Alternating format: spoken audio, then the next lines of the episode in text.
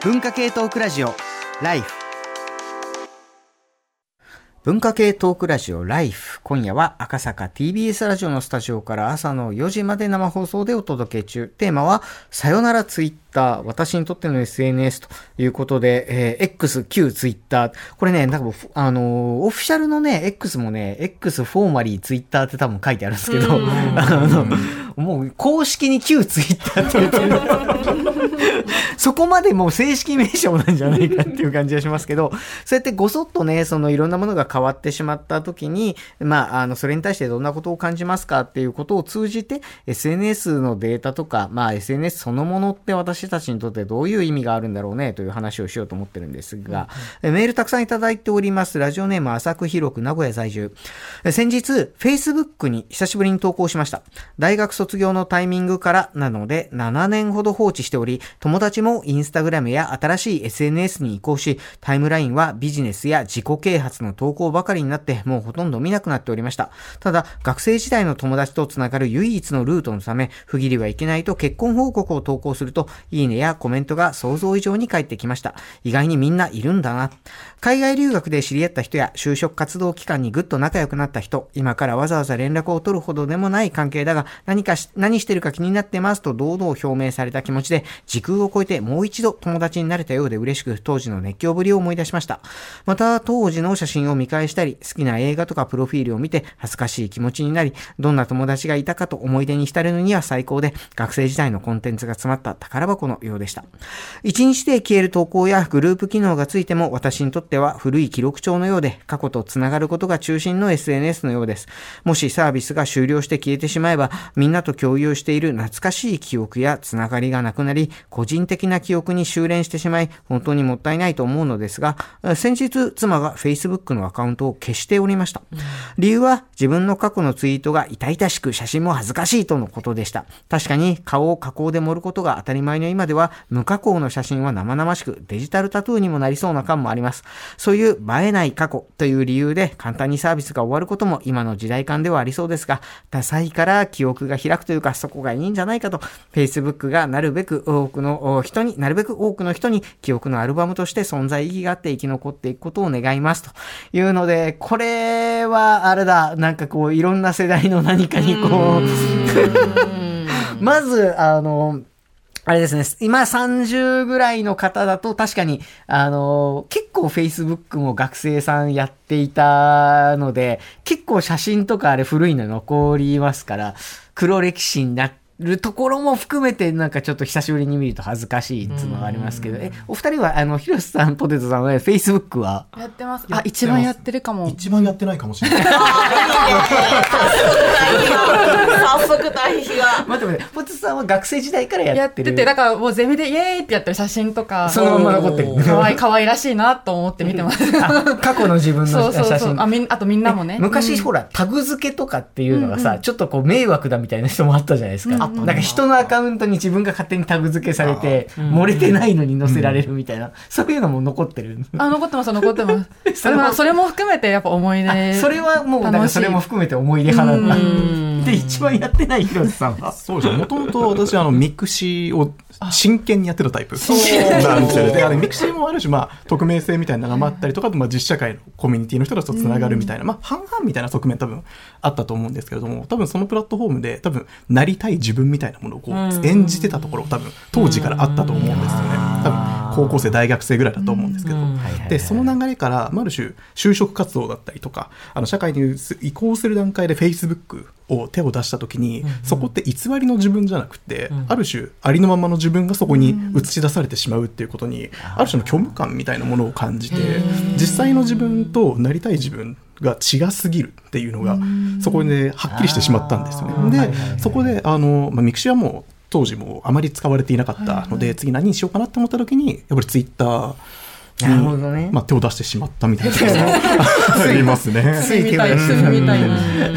つい手を出した。いや、でも今の面白いですね。あの、あれだわ、オットタクシーに出てくる樺沢っていうさ、あの自己、自己プロデュースが大好きな大学生いるじゃないですか。なんかこう、若い時って、やっぱりこう、リアルな自分を見るのがすごい嫌なところもあるから、やっぱこう、綺麗にこう整えられたとこだけ見たくはなっちゃうよねっていうのは、なんかこう、あの、かあの、オットタクシーに出てくる樺沢太一かっていう、あの、もうバズるために自分をこう演出して演出して、あの、最後は破綻してしまうというね、あの、キャラでしたけども、なんとなくそういう、こう、使い方のリアリティ、私、そのまんまだからこう、こう宝箱のように取っとけるっていう私そのまんまだからちょっとやりにくいっていう、だからツイッター派っていうのは、この辺は、それこそ、あの、広瀬さん、まあ、Z 世代ご専門ってことで一応伺いますけど、はいなんか今の若い世代に、まあ、あの、ね、投稿してる人がメジャーじゃないかもしれないけれども、うん SNS との付き合い方でいう、どっちが多いんでしょうね？そうですね。やはりセルフブランディングって先ほども言いましたけれども、どうしても作りたい自分だったりとか、見せたい自分ってものはやはり存在するんじゃないのかなっていうのは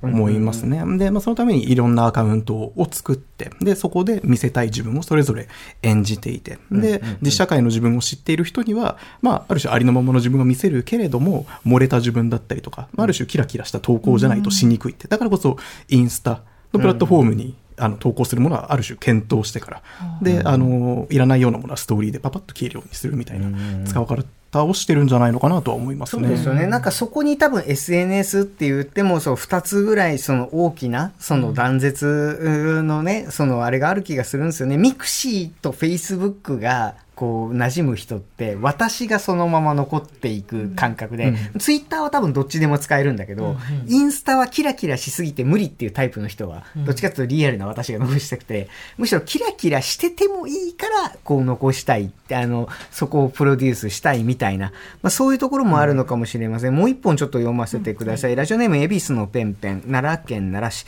チャーリーライフクルーの皆さんこんばんは。私は昭和63年生まれ、35歳となります。大学生になってすぐミクシーのこう隆盛がありました。えーその後、東日本大震災を契機に、えー、ツイッター、就職後には LINE の流行など、まさに SNS と歩んできた世代のように感じます。個人的にはミクシーの内容更新で挫折し、その後、就職先では守秘義務のため、ツイッターなどアカウントはありますが、ほとんど使ったことがありません。なので、私自身はテーマはピンときてません。しかし、予告編でもありましたが、文化系トークラジオライフは、まさに SNS と歩んできたと思います。ツイッターといえば、津田大輔さんが思い出されますし、ツイッターでバズった話題が本放送のネタになっていたこともあったと思います。なので、一部の人には SNS に思い入れが、えー深くなっているということもうなずけます。えーここまで書いてきて、LINE だけは家族や友人などのやり取りに必要なので、改変されたら困るとも思いましたが、ただ自分の、えーただの連絡手段なので、より使いやすく改変されたらむしろ大歓迎です。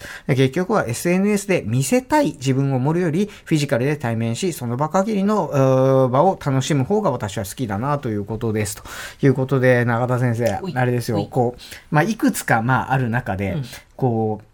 う、世の中全体で言うと、こう、SNS といえば、まあ、ミクシーとか Facebook みたいに、こう、じリアルの自分と地続きな、まあ、SNS と、あーと、どちらかというと、リアルな自分から一回こう、切り分けて、あの、まあ、プロデュースしていくような、まあ、SNS みたいなのが、まあ、あって。で、まあ、もちろんそれはそれで、まあ、ちょっと距離を置いてる人もいつつ、ライフって、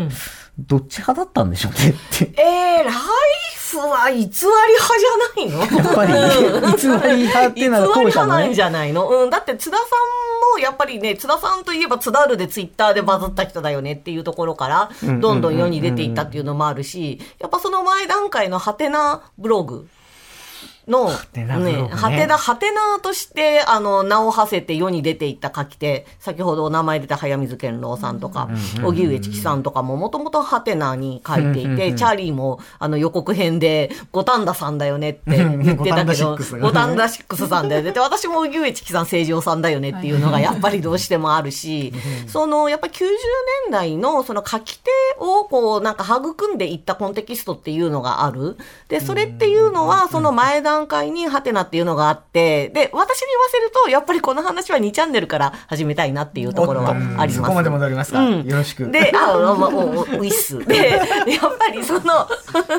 チャンネルっていうのは自分ないんですよ。で、あの、私はずっと2チャンネルに性別隠して男っぽくずっと2チャンネルに投稿していて、多分読んでる人私が女だって分かんなかったかなって思うんですよね。で、それで、その2チャンネルに書いてる人たちっていうのはみんなネラーとして振る舞っていて、で、だからそこにこう、まあ、たまに固定ハンドルの人はもちろんいたけども、やっぱみんなが同じこう、話の仕方とか感性みたいなのを共有している中で、こう、わちゃわちゃ戯れるっていうような、そういうこう、場所として機能していたわけだから、メタ的コミュニケーションってやつだね。そういう感じだよね。そう。だから、やっぱりその自分を出すっていうようなところに、こう、ど、ど、どのぐらい自分を出していくのかっていうのを、こう、様子を見ながら、ちょっとずつ、こう、ね、なんて言うんでしょうね。言論活動をやっていくっていう場として、その2チャンネルがあって、ハテナがあるっていう状況があったので、あの、話、先ほどの質問に答えるとするのであるならば、やっぱりそのラジオで文化語りをするっていうようなことをやっていた、その、まあ、リスナーも含めて、その自分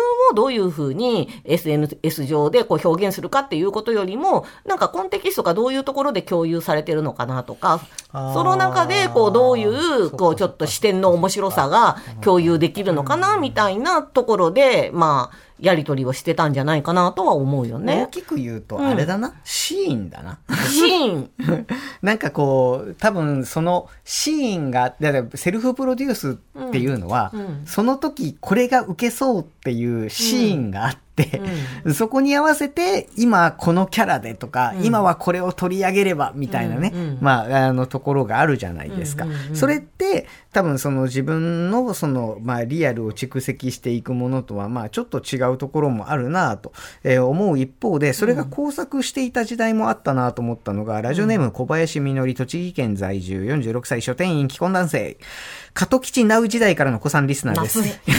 動員の革命から遠くなりにけり、ユーストリームで配信していた頃のからのリスナーなので、予告編で言ってたカトキチなうの話に胸が熱くなりました。手打ちで HTML を打ち込んで、個人のホームページを制作していた時代から、ブログ、ミクシー、ツイッター、フェイスブック、インスタグラム、様々なアカウントを運用してきましたが、一番しっくりくるのがミクシーでした。招待制じゃなくなり、ソシャゲに力を入れ出したあたりからなんだか足が遠くなり、ログインせずに放置状態ですけど、こうしてミクシーの終わりを経験しているので、えー最近のツイッターの振る舞いを見ていると、ユーザーの意向に沿わない解約の連続、えーこうしてユーザー離れが徐々にし衰退していくのかなと思ったりしますが、本当の旧ツイッターのいい面、ラジオとの親和性の高さ、情報の流れる川としては非常に優秀なツールなので、このまま終わってほしくないです、切実にというので、えー、子さん語りです。加藤吉ナウとかね、加藤吉タイムと何かと申しますと、これね、あのツイッターアカウントで、企業の広報アカウントがいろんな、こう、ちょっとこう、カジュアルなことをつぶやいてバズるみたいな、まあ時代が初期のツイッターには多々あったわけですよ。で、その、まあ初期も最初期のアカウントが加藤吉、冷凍食品の加藤吉さんのアカウントで、で、その、まあ、あの、冷凍食品の加藤吉さんのアカウントにこう我々も乗っかって、あの、遊んでたら、加藤吉さんから冷凍食品いただいたりとかして、で、番組中に冷凍食品温めて、加藤吉さんの冷凍食品いただきますっていう加藤吉タイムがあったのよ、かつて。懐かしい。懐かしいね、子さん語りだね。やっぱりだからね、ちょあれなんだよ、ネットとその共に時、あるんだよ、やその時スっぱり。タジオにいたの多分俺だけだよ。だけですっかりね、金沢さんもいるけどね。スタッフ、スタッフももういないよね。うわ、もうサブでもみんな首振ってる。うわー、あれがだからもう十数年前か。あの、いや、というのも。普通に聞いてたもん。うんっていうのも。そうか、そう、聞いてたなのか。そうだよ、かそうだよ。うわうん。いや、というのも、まあ、あの、なんつうんだろうな、そのセルフプロデュースと、まあ、言いつつも、なんていうか、その悪ノリ今ってこう、過渡基地タイム、じゃあ、で、リスナーさんも、じゃあもう一緒に過渡基地タイムですって冷凍食品食ったりしてんの、みたいな感じで、なんていうか、みんなでこう、一緒にそのシーンに乗っかるっていうど土台が、まだ共通に、まあ、ハテナとか2チャンネルっていうのもありましたけれども、まあ、例えばその初期のツイッターとかにあったり多分したんだと思うんですよね。それがどちらかというと、ふわっとこう拡散していった時に、プロデュースするセルフだけが残って、シーンがなくなっちゃったから、うん、それはね、そうだと思う。で、私やっぱツイッターが一番初めに出た時に衝撃的だったのは、この一個一個のつぶやきに URL がついてて、全部こうお互いに参照できたりとか、リンク貼れたりするっていうのがものすごく驚いて、それは掲示板にはない機能だったからね。で、それがどういう風になったかっていうと、私の場合はツイッター2008年から使ってるんだけれども、本格的に使ってるんだけど、ちょうど当時で、うんちょうどスマートフォン、iPhone が、あの、出始めたタイミングと重なっていたので、GPS 連動報で位置情報をつけてツイートしてた。やってたやってたやってたでしょで、それで、い？いやいや、もう鬼ごっこ今の鬼ごっことかしてた鬼ごっことかしてたし、あとなんか今、恵比寿でラーメン食べるんですけど、一緒にラーメン食べる人います？とか言ったら、はーいとか言って。ゼンリーじゃん。そうそうそう。そうなんだよね。そうなんだよね。で、集まってきたりとか、あとね、ゲリラ豪雨のね、あの、あ実況をしたりとかさ。うん。だからそれは、今は、その形を変えて、あの、安全、より安全な形で、あの、サービス化してるっていうところはあるかもしれないけど、その、やっぱインターネットっていうか、スマートフォン使って、どんだけ遊べるかっていうことを、結構初期のツイッターやってたと思う。うんうん。で、そこが、やっぱりこのツイッターにこう、みんながこう、ぐっとハマった一つのきっかけだったよね、とは思うよね。なるほどね。確かにあのそういう、まあ、ある種のその横につながっていく遊びみたいなものが、まあ言ったらその、まあ、自制的秩序というかね下からこう出てきてみんながもうそれに乗っかって、まあ、遊んだりとか遊び方を考えたりとかだからそういう意味ではそのそれぞれのそのサービスが、まあ、例えばポケモン GO みたいな感じで位置情報連動ゲームみたいな形でこうスマートになっていくんだけど最初の頃はゼロだから、そのゼロのものをまあ作り上げていく瞬間に、まあ、シーンがあってそのシーンの中で今私はそのもう完全にその履歴を追っていくことこの人の位置情報で生活圏わかるじゃんとか今だったら思うんだけどもうなんかこうあの今ここにいてここにいて次ここ行って俺のこと追っかけてごらんでずっとツイートしてあの追いあの最初に追いつけた人に商品みたいなのやってたんだけど俺も。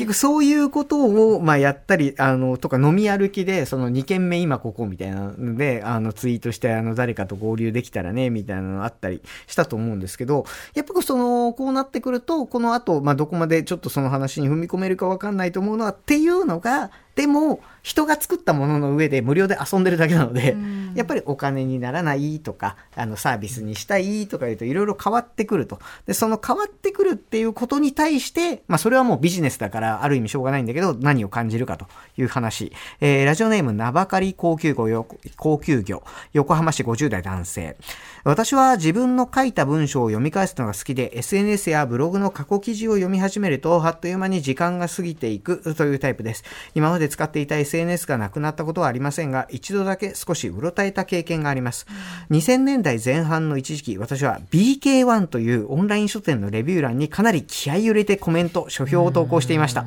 投稿し始めて何年か経った時、BK1 のサービスが終了するというお知らせを受け取りました。その時に自分の書いたコメントがもう二度と読めなくなるかもとかなり焦った記憶があります。当時の私は通常は自分のブログに書評を書いていて、出来がいいと思えるものが書けた時だけブログにはアップせずに目の肥えた読者が読みそうな BK1 に投稿していました。なので、せっかくの力作を献上したのに、それらがいきなり消えてなくなるのだけは勘弁してくれという気持ちでした。結果として BK1 のサービスは honto と統合され、レビュー欄のコメントもすべて、えー、 honto に引き継がれました。そして当時のコメントは、なんと20年近く経った今でも参照することができます。えーこの対応には正直運営者からレビュー投稿者へのリスペクトのようなものを感じ、感謝の念すら芽生えました。というのも、当時の CGM、 consumer generated media などと呼ばれていたメディアに対しては、私自身、ユーザーに散々タダでコンテンツを書かせておきながら、収益を全く還元しない、結構ずうずうしい人たちなのではという疑念を抱いて抱いていたので、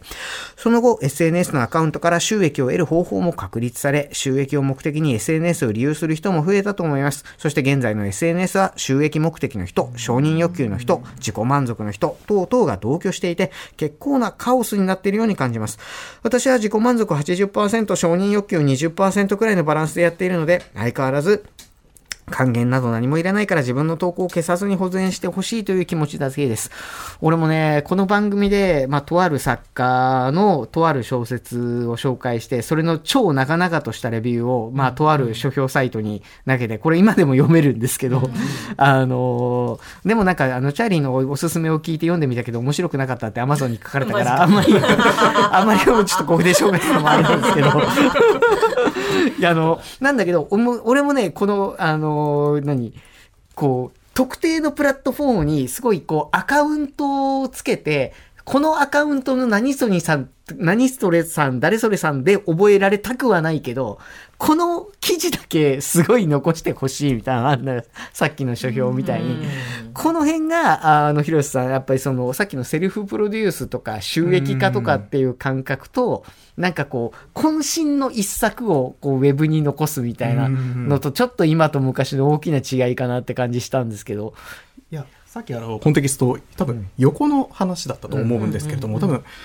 今でいうこのコンテキストっていうのは多分縦のその個人個人の中であると思うんですよね。だから、だからある種まあ私だったら私というコンテキストをもとにあのフォロワーたちがこの人はこういうものだよねとか、こういう考えを持ってるよねとかっていうものをベースにコミュニケーションが行われているっていうような形で、個々それぞれがこういうこの人はこういう人だっていう前提でコミュニケーションが取れていくようなところがあると思うんですね。で多分それっていうのはあのなんて言っていいんだろうな。